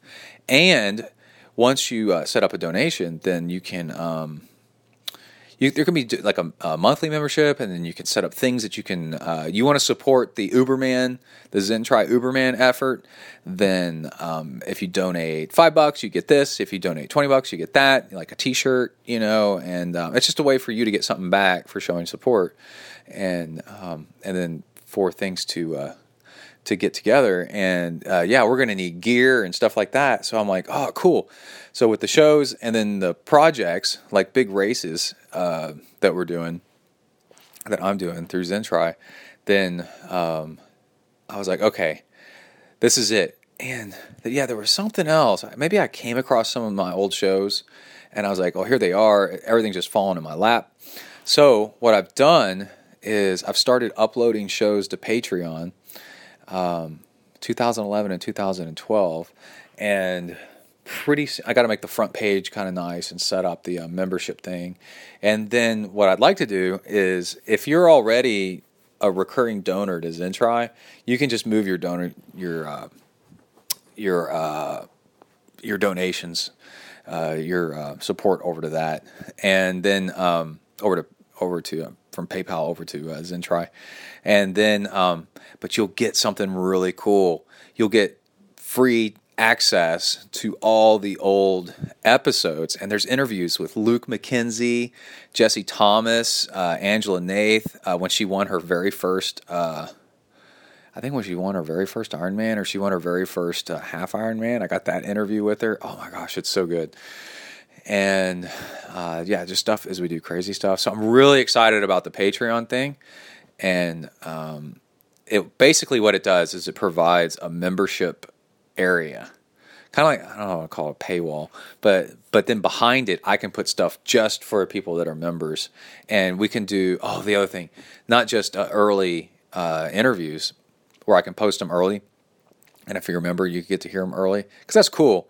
But dude, there's so many outtakes that I edit out of podcasts because I'm like, eh, it's not really for everybody. But man, if you're a super fan, you love this stuff. This is exactly what you want. So, um, uh, dude, when I when I get on the phone and off the phone with a Skype interview, it is some really funny conversations sometimes. Uh, and then they're like, "Oh, let's let's take this out of the show," and I'm like, "Well, okay, you know." But man, so many people would love to hear the behind the scenes uh, that's going on at. Um, at this stuff. So like uh, when we do Galveston this weekend, I'm going to record some extra audio and then we'll put it in the membership area on Patreon. So uh, I haven't finished it yet. By next episode, it should be, um, we should have something up there worth, I want to make it nice enough so that it's worth it for people um, before I officially release it. But anyway, that's what's coming. Okay. Sorry about the long rant about that, but I'm trying to sell it. And I think that's it. Let's go ahead and get started into the uh, podcast, uh, the training log part, where I take you with me on all my training escapades, and I talk about what I've been doing and how I do it, and tips uh, that are kind of generalized so that other people can do it and have a lot of fun.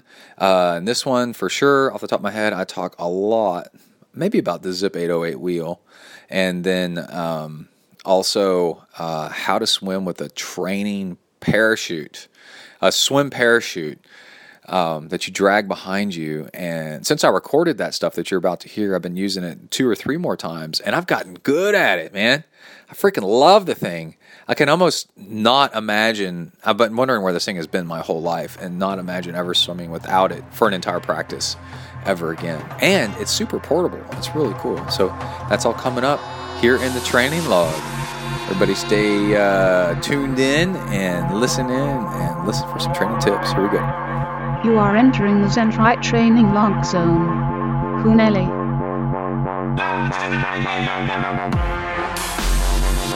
Hi everybody, my name's Brett, I'm a triathlete. I'm Brett.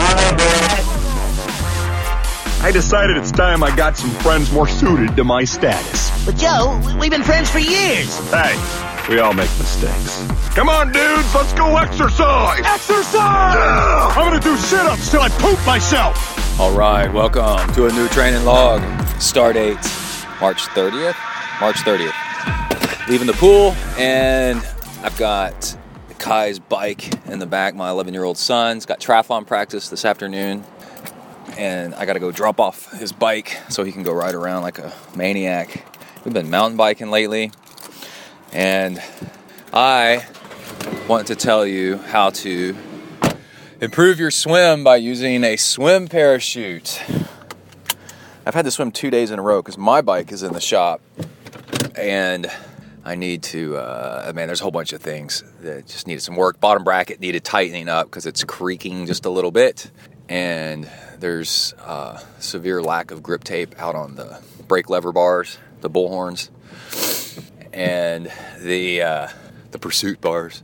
And, man, I had a long list of things. I can't think of it now. You know, check the chain for stretch, uh, busted off bottle cage, broken this, broken that. Bike's beaten down, man. Anyway, I've uh, I've gotten this swim parachute I promised on the last episode. I talk about it. So you can get, uh, the one I have is made by Finis, F I N I S. And they come in two sizes, eight inch and twelve inch. And I went for the big one. They said it's better for big male swimmers. Um, and I can tell you, it's like swimming with an anchor behind you. So unless you're a Division One sprint freestyler, uh, you might consider a uh, the eight inch, because the twelve inch is almost to the point of where you think you're not going anywhere. It is real work. It's taken me a few practices to figure it out. But now that I figured it out, I thought I'd share it with you so you can do it too. It's really cool. First off, it's only like uh, twenty, twenty-five bucks, maybe thirty after it's delivered. And then you, um, it's just got a typical kind of wide nylon belt. It's not elastic or anything. It's just a belt that you uh, clip to your waist. And I don't know who they thought this thing was made for, like elephants or something. It's got just a ton of, of uh, extra line in it. But anyway, and then it's got adjustable length, which actually I've never messed with. And then the uh, parachute itself is kind of on a swivel a little bit. And the uh, the reviews online were saying a couple people out of, you know, one hundred, but they do stand out, you know. And it got in the way of my kick. I didn't like it. Uh, it bothered me in my kick. And somebody else said it twisted a lot, you know, kind of like a, how a phone, phone cord gets twisted up. And then other people replied back and said, I don't know what you're talking about. And the thing's got a little swivel pivot in it. And I found that, uh, yeah, I haven't had any problem with it twisting whatsoever. It's kind of like dark navy and not exactly black. But anyway, what you do is you swim easy for about ten minutes to get nice and loosened up, you know, get all the blood going to the right places, because this thing is, you're going to, it's like you're pulling a water buffalo the wrong way. And then uh, you just clip the, the uh, belt on and push off the wall, and you figure you're going to start swimming, but no, you come to a slamming halt. Just like wham. And it's about uh yeah about when you hit the uh the flags over the end of the, you know, the five uh whatever five yard um lane marker thing. But anyway, and you start swimming, and what it does is, because you're not you're having to pull really hard, you can feel in your hands and in your forearms how to catch the water to pull yourself through. You find the most efficient way to get grip on the water, uh, to get pull. And that is really, really important. So um, what I do is twenty minutes. You may want to build your way up to twenty minutes. Um, but I would build your way up to twenty minutes outside the pool. I would do twenty minutes on the bike, climbing on the trainer, right? Going uphill on a bigger gear to practice, to get your mindset. You're ready for twenty minutes. Then go do it in the pool. Because if you do like five minutes and then ten minutes and then fifteen minutes, you may never make it to twenty, because mentally you're too weak and uh, to do something for twenty minutes that's hard. So do it on the bike first, or on the treadmill, twenty minutes. Get a good feel. Learn that, you know, you can handle this. And then you pull this sucker along, and you're probably going half as fast as you used to, but because the cord is pulling back on your waist, it does kind of lift you up a little bit at the waist, but not at the feet. And at first I was struggling with it, and I um uh, I went and put a pool buoy between my legs to float my legs, and that was great. Um and then I thought, well, I'm spending twenty minutes here pulling this thing, Uh, not working on my legs at all, working on my kick. So I went back to using the kick once I kind of figured out how to um, pull this thing. Uh, not too hard, not too easy, you know, kind of get a good feel. And then, um, so I took the, the pull buoy out. And what I've noticed is, if you're a, I wouldn't say a, I wouldn't say a weak swimmer, but I don't, just not that experienced of like full combat swimming with other people, then that tether can bother you at your feet when you touch it every once in a while with your with your heels or your toes. Sometimes you kick it and it just stops your foot dead in its tracks, and then you kind of sink a little bit. You're like, ah! And um, but hardcore training means you got to simulate race conditions a little bit, right? So something kind of touching your feet every once in a while is actually good. It's good. You need to be, uh, well, in a race, people are touching your feet, people are hitting your feet, random things are touching your feet, things that freak you out are touching your feet, things are slowing you down here and there. Um, things are not perfect in a race, so F it, man. You know, it's race simulation. It's also like the reason every once in a while I swim with my head out of the water to practice sighting, you know, with the drag chute. And um, so after a little while of that, um, I've learned that, yeah, uh, don't need the pull buoy. And actually, being able, you don't want to kick much at all. You want to kick just enough to get your feet up. Uh, and uh, it's it actually really works really, really, really well. Um, and then what happens is if you can't do a flip turn, well, then you're trying too hard, which is really nice. It's a kind of measured amount. Um, if you can easily do a flip turn, no problem, then you're not trying hard enough. So your flip turn needs to be your uh, kind of struggle indicator. Oh, somebody tried to whip around traffic to get around this stoplight, and then they screwed up. You got stuck, lady. Your smart move wasn't so smart, was it? Okay, then... Uh, so yeah, flip turns with the drag chute. Now, how do you do flip turns with the drag chute? This is interesting. If you do a flip turn at the normal place that you're used to doing the flip turn, let's say like a foot and a half from the wall, your head, uh, that drag chute will keep you from, when you flip and then you try to push off the wall, there's no wall. You're not close enough to the wall. The chute slowed you down. And actually, you got to swim until you get your head within like... probably four inches of the wall, maybe closer, and then flip. And you think, oh, that's too close. I'm going to slam my head into the wall. No, you won't, because that drag chute's going to keep you from going anywhere. Ah, man, it's good stuff. And then it's kind of like, well, this drag chute cable, uh, well, it's a nylon webbing uh, line. Uh, it's going to hit my feet, you know, when I try to flip. And what I figured out is, because I was doing kind of like a little twist and then trying to, to, you know, keep it to my side whenever I went up and over, my feet went up and over, or my, um, what else? Uh, I don't know. But just trying different things, uh, because what actually works is to split, you, you split your feet just the tiniest bit and then flip.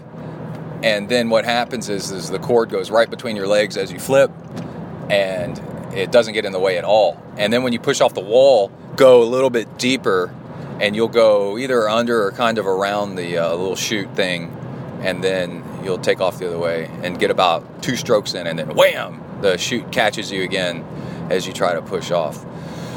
And, man, I got to say, the thing is freaking rad. So I do twenty minutes of that. So warm up ten minutes. Swimming, get, you know, get moving, and then twenty minutes of drag chute, and then the you need to go back to swimming without everything to take what you've learned and implement it into your stroke. It's very critical whenever you do a drill of any kind that you mix back in just regular swimming, and uh, so you feel like, say you're doing like glide and stuff like that, you know, extended glide. Well, then you need to swim regular and go, okay, now this is how I implement this new movement that I've learned into my um, into my swim. All right, hold on just a second. All right, back. Okay, so uh, ten minutes easy, warm up, ten, twenty minutes drag shoots. Now you're at half an hour. And then do ten minutes easy to uh, practice what you've learned. Not hard, just it's recovery, ten minutes recovery. And then twenty minutes, again, drag shoot. So it's kind of like uh, two by twenty minutes. With going uphill swimming or against the current hard. And um, then if you want to, uh, after you're done with that second round of drag chute, uh, swim a couple minutes, kind of see how it feels mixed in with your stroke. And that is it. And um, uh, I've been uh, training for with Uberman in my mind. It's a twenty-one mile open water swim from Catalina Island to Santa Barbara, maybe. I forgot where we we're going to land, and then bike over to Death Valley, and then run the Badwater one thirty-five, and bike four hundred miles over California mountains, yeah, to uh, Death Valley, and uh, The drag chute's really cool because it's a lot like running with a weight vest, which I've done before. The the time, the couple times that I've run with a weight vest and then run a ultra marathon on trails, the ultra marathon felt really, really easy. I was just coasting through those things because your body's used to the impact of something way harder than what you were doing in training. And um, as long as you never touch the uh, thing... the effort that you had to put out in training, then you know that you can keep going and keep going and keep going, and you just pour carbs on the problem, and uh, you can just keep cruising and have a, a really nice time. So uh, the Uberman race director emailed everybody. Uh, there's right now there's probably looks like thirteen, fourteen, fifteen of us or so that um, and asked for everybody's swim times that we plan on swimming. And when I swam across Tahoe, twenty-two miles, uh, it was thirteen and a half hours, but it was mostly smooth, the um, probably two-thirds of the way. Um, so this will not be mostly smooth two-thirds of the way. Um, it'll probably be okay, but who knows. Um, but it's one mile shorter, and it's at sea level instead of high altitude like Tahoe was. So I just figured the same amount of time, thirteen and a half. Um, Tahoe was uh, probably about the same as swimming this thing, I guess. I don't know. We'll find out. And yeah, that's about it. So I got a lot of stuff going on today. Hope you enjoy the drag chute stuff, because that is, man, I am happy with that thing. Oh, and the other thing is so zen. It's so simple, man. There's no moving parts. And you just do it. You just clip it on and swim. Oh, the other thing I wanted to mention, this was the last thing about, because swimming is so much like five hundred yards this, and do three hundred fifty on a one forty-five, and a two, two one hundreds on a, on a, on a one fifteen, and then swim five hundred yards with a one hundred fifty uh, whatever break, and then for fifteen seconds and times twelve, and uh, that stuff's all great, right? Because that works for for pool sprint swimming. Um, but if you're doing endurance stuff, man, I gotta say, you can throw all that crap out the window and just do intervals by time and just look at your watch at what you're doing. And I've got a Garmin nine twenty, and it is so worth the investment because it's so simple. Um, you just swim, ten minutes easy, twenty minutes hard, ten minutes easy, twenty minutes hard. And if it doesn't line up exactly with the wall, that's fine. Who cares? Uh, just do like you would do on the bike. You know, you would go thirty minutes easy, warm up, and then fifteen minutes hard, and then five minutes easy, thirty minutes hard, you know, whatever, I don't know, uh, whatever you're doing. Five minutes hard, five minutes easy, five minutes hard, five minutes easy. Just do it in the in the um, in the pool and look at your watch, and then you don't have to have these like super complicated workouts uh, to entertain you, uh, all in a Ziploc bag on written on paper, printed out, you know, a new one every day on the um, on the side of the pool that you have to look at constantly to see what you're doing next. And instead of looking at what you should be doing, you just tell yourself what you're going to do before you get in, and just do it. Just do it. All right, that's it. I got to go into W to the E R K. Got a lot of stuff going on today. Out. Bang. All right. We should be almost done with the training log here. We'll see if we can uh, squeeze it all in. Uh, it's Monday morning. I'm driving to the pool, but Saturday, Kai had a soccer game at ten, so I got up early and uh, went and ran two hours straight, and with my foot injury, I was a little worried about that, but it ended up being uh, pretty nice, and I took the dog with me and posted pictures, you know, he stopped to take pictures and all kinds of stuff. It's uh, just a real nice, uh, longer run for me right now. Uh, just average around a ten-minute mile, maybe a little faster, like nine and a half. Uh, trying to take it easy, not doing any intervals with a foot injury, so I don't make it worse. And then uh, Kai soccer game, middle of the day stuff. Went to Chewy's, which is this really cool uh, Mexican restaurant. And then that evening, um, went to oh, I did uh, Zwift on the trainer, because I needed to be at the house and uh, supervising uh, two kids, Kai and his friend. Uh, Emily went out for a girls' night out with the ladies, and uh, that was pretty cool. Just uh, rode some Zwift, and man, you can get in some powerful training on the thing. And then uh, the uh, the other lady's kid was, was real interesting, real clingy, you know, like kept asking me, I wonder when they're going to be back. I wonder when they're going to be back. And um, that kid is uh, not in uh, Boy Scouts.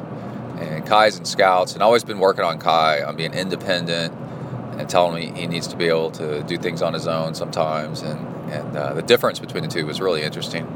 And uh, then, let's see, uh, got up Sunday morning early because I knew I had a full schedule. I've been talking with a friend, my uh, ultra-distance godfather, uh, Chris, uh, who's the guy that got me into triathlon and ultra running in the first place. He said, hey, you haven't been mountain biking with me for a while. Uh, do you want to go mountain biking? And this was, you know, a few days before. And I said, heck yeah, dude, I went mountain biking last weekend and had such a blast. We got this new place that's open, and it's really doable and fun. And, uh, yeah, and uh, so that we were scheduled that for Sunday afternoon at three p.m. And uh, Kai's going, Emily's going. We got other triathlete friends with kids that are going. Everybody's going. Uh, I don't know, like ten people all together. At three p.m., it all worked out. Everybody's planning on doing this at three p.m. So um, now mountain biking with a group of people, any kind of working out with a group of people, unless you're working out with with uh, freaks that are far better than you are, then you're going to be, uh, if you're working out with freaks that are far better than you are, then they're going to push you. But if you're working out with just friends that are kind of into it, sort of, you know, and don't work out a lot, well, it's going to be a real lazy pace. Not lazy for them, but lazy for you. And it's kind of semi-workout, right? But, dude, a semi-workout mountain biking is so therapeutic. It's so, like, chill because you're in the woods and it's beautiful. And so it's worth it. It's totally worth it. And uh, so Sunday morning, uh, I got Galveston seventy point three next weekend. So, uh, as you're in the interview with a pro, they're either going in this show or next show, about five days taper, um, and it's on a Sunday, so I got plenty of time. So, uh, this Sunday, seven days before, I'm doing, uh, you know, a big day, my last big day. So I figured uh, I can do three hours nonstop, uh, brick, uh, you know, bike and then a brick run, and then uh, hit the pool. No. Uh, then go mountain biking in the afternoon, and then if I have energy, go swimming in the evening. So it's nice and cold out in the morning. I get up early Sunday morning, and uh, really cold, like forty, for, cold for here. forty, uh, we had a cold front come through because it had gotten up into the seventies and stuff. Um, forty-something degrees, so I bundled up with a second layer. I've got a camelback that's like the neon yellow camelback, and I wore that uh, just because traffic makes me nervous a little bit sometimes. And uh, that thing on my back makes me really easy to spot in traffic coming up behind. Somebody texting on their phone is my worry, you know, then they clip you because they're not expecting to see a cyclist. With that bright yellow camelback, they make one, a camelback rogue. I don't know if I got it a few years ago. It's like bright, bright, bright yellow, safety yellow. And um, went uh, an hour out and an hour back. And then uh, on the tri bike, you know, just hammering along, having a good time. Took pictures, and uh, that's a way to slow yourself down so you don't overtrain. Is stop every once in a while and take pictures. Stop and smell the foul- flowers, literally. And then got off the bike, and I'm trying to get out on the run. Emily knows I'm doing a brick run because before I left, I said, "This is my stuff for my brick run. Don't put it away. Leave it right here." Uh, while I'm gone. And uh, I come back in and she says, "Hey, I need you to help me get all these pictures off the iPhone. Uh, I need to take my iPhone to get it worked on, and they're going to ruin it. So I need all these back, all these photos backed up. How do I do it?" And I'm like, "I can't do that right now. I'm going out on the out on a brick run. I told you I'm going out on a brick run. Um, and this is going to take half an hour." It actually took half an hour or more. It probably took forty-five minutes to refigure out how to do this, because you got to copy it to an S D card. You know, it's just, uh, um, and I work in I T, uh, so I'm also the family's uh, I T guy, like the extended family's I T guy. And uh, uh, man, so we had a little argument there, and I'm like, after I finish my run, then I'll sit down and do it. Not right this second. She's like huffy about it. Um, maybe that's what the Huffy bike brand is was uh, named after, is a spouse that's irritated because you won't fix their phone. But then um, went out and had a nice run and a good pace, opened up the legs a little bit. So and finished by eleven, so that's uh, eleven thirty maybe. Uh, so three hours nonstop, mostly in the morning. And then I had an interview with uh, Brad Williams, and then ended up, why am I behind the slowest guy ever? And then ended up um, going mountain biking at three p.m. And that was super fun. Uh, the timing worked out great. We did an hour. It took two hours. See, that's the thing. It took two hours with all the socializing, but an hour of mountain biking almost nonstop. And I've got this busted up arm where I can't do, I can, I can't like hold the handlebars with just my left hand. And if I take a big impact, it sends pain. And I'm also weak in my left arm. So uh, I have to be kind of careful. Um, and it was funny because Chris is, uh, he and I rode together while everybody else kind of did their own thing because he's pretty advanced. And um, I'm in better shape than he is, but he's a much better mountain biker than I am. So um, it makes for funny pacing because anytime it gets technical, I have to slow down, especially with my arm. And he r- runs into the rear of me, but anytime it straightens out and starts going uphill, or, you know, where he needs endurance or power, then um, I start distancing, you know, uh, on him. It's, we're constantly losing contact and slamming into each other. It's kind of funny. But uh, we were talking most of the time. Ended up doing an hour. Emily and Kai and all these other people are out there. And it ended up being just a beautiful afternoon. And then we had a uh, beer afterwards. It sounded something like Women Doing Kegels is what the brand name was. It was pretty funny. And uh, then I came home. By then, it's five o'clock. I said, let me lay down for a nap. And then I had a, I had a small dinner. And I said, let me lay down for a nap, and then I'm going to go uh, swim in the evening. It's going to be a five-hour day. And then I woke up at seven o'clock, and the pool closes at eight. And it takes half an hour to get there. And so I was like, ah, oh, crap. Anyway, um, all this weekend, all, ever since Wednesday, I've been using UCAN for fuel, and I didn't want to talk about it too much because, one, it's expensive, and two, I'm not sure it really works. Uh So I don't want to be promoting anything that is kind of just a gimmick and not really like a for real thing. So, uh, especially if it's expensive. But I've been using it for all my workouts. I figured that was the thing, just go all in. And um, I think I'm figuring it out, uh, how to use it and how it works.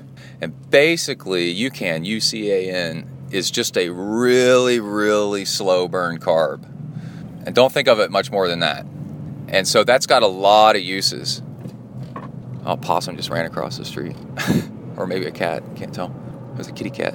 Um, it's a really, really slow-burn carb. So, you know, if you're using gels and whatever, and they go high and then low and high and then low, and it sends your body into, into optimism and then shock. Optimism and then shock. Well, you can add this to your fuel. Let's say you're going to do two hundred calories per hour, two hundred fifty, three hundred. Well, you could make one hundred calories per hour of your fuel out of this stuff. And it'll level out your um, your your energy. Um, and then if you're doing a very short workout, like an hour, then you can just take this uh, like half an hour beforehand. And basically, uh, and then you'll have, um, you'll have even energy uh, throughout and not need any kind of like simple sugars like a Gatorade or anything like that, and maybe not anything afterwards for a little while. And what I've figured out is what what it does is it makes you sort of bonk proof um, with the slow trickle. It's almost like you're you're um, running, biking, or swimming with an I V drip bag of glucose attached to you. Um, I'm parking. It's almost like you're, uh, yeah. So because you've already eaten it, and um, it's uh, just the super, super slow re- release carb. Well, let's t- say you take like Gatorade or something like that, and it gives you a high and then a low. Well, you never go really low because you've got this very slow release carb still working in the background. Um, and that's the way I found it uh, to work. It's, it's just really, um, Because mm. you could do just gels and simple sugars, stuff like that, for a long, long day. But eventually you're going to get sick of it. Up and down and up and down. Going to create potholes to go into. Um, the uh, what What's nice is because UCAN is so expensive that you would um, get to the point where you don't need it during short workouts at all. And then just for the long stuff. And then I feel, and that's what uh, Sammy Inkinen said he got to. And I feel that that's uh, probably um, a good place to be. And you could take like an Amrita bar, which is really slow release, um, a little bit before you work out, and then have slow release carbs because it's got fiber in it, right? Well, the problem is, is if you're doing five, six hours, that fiber starts to, to um, hurt. Um, so you need something that's very slow release that doesn't have fiber. And that's hard to come by, and that seems to be what UCAN uh, might be. And the whole like extreme point of view, just UCAN, well, maybe, I don't know. But if you're doing, um, if you're going hard and you're going a long ways, then um, you might need UCAN and uh, something else. So it's cool. You can mix it all in the same bottle. That's what I was doing. I had a fuel bottle with um, uh, Gatorade powder and some maltodextrin and UCAN, and then that way it's a mix of both fast and slow, so it kind of covers everything. But anyway, uh, that's it. Um, let's uh, see how Galveston goes. It's the end of the training log. By the time you hear this, uh, we'll have a little breakdown on how Galveston went, hopefully. And then, uh, no, I should try to get this out before Galveston. And, uh, yeah, uh, racing season is here in North America. So everybody stay safe out there. Uh, work the uphills, cruise the downhills, and keep the rubber side down out.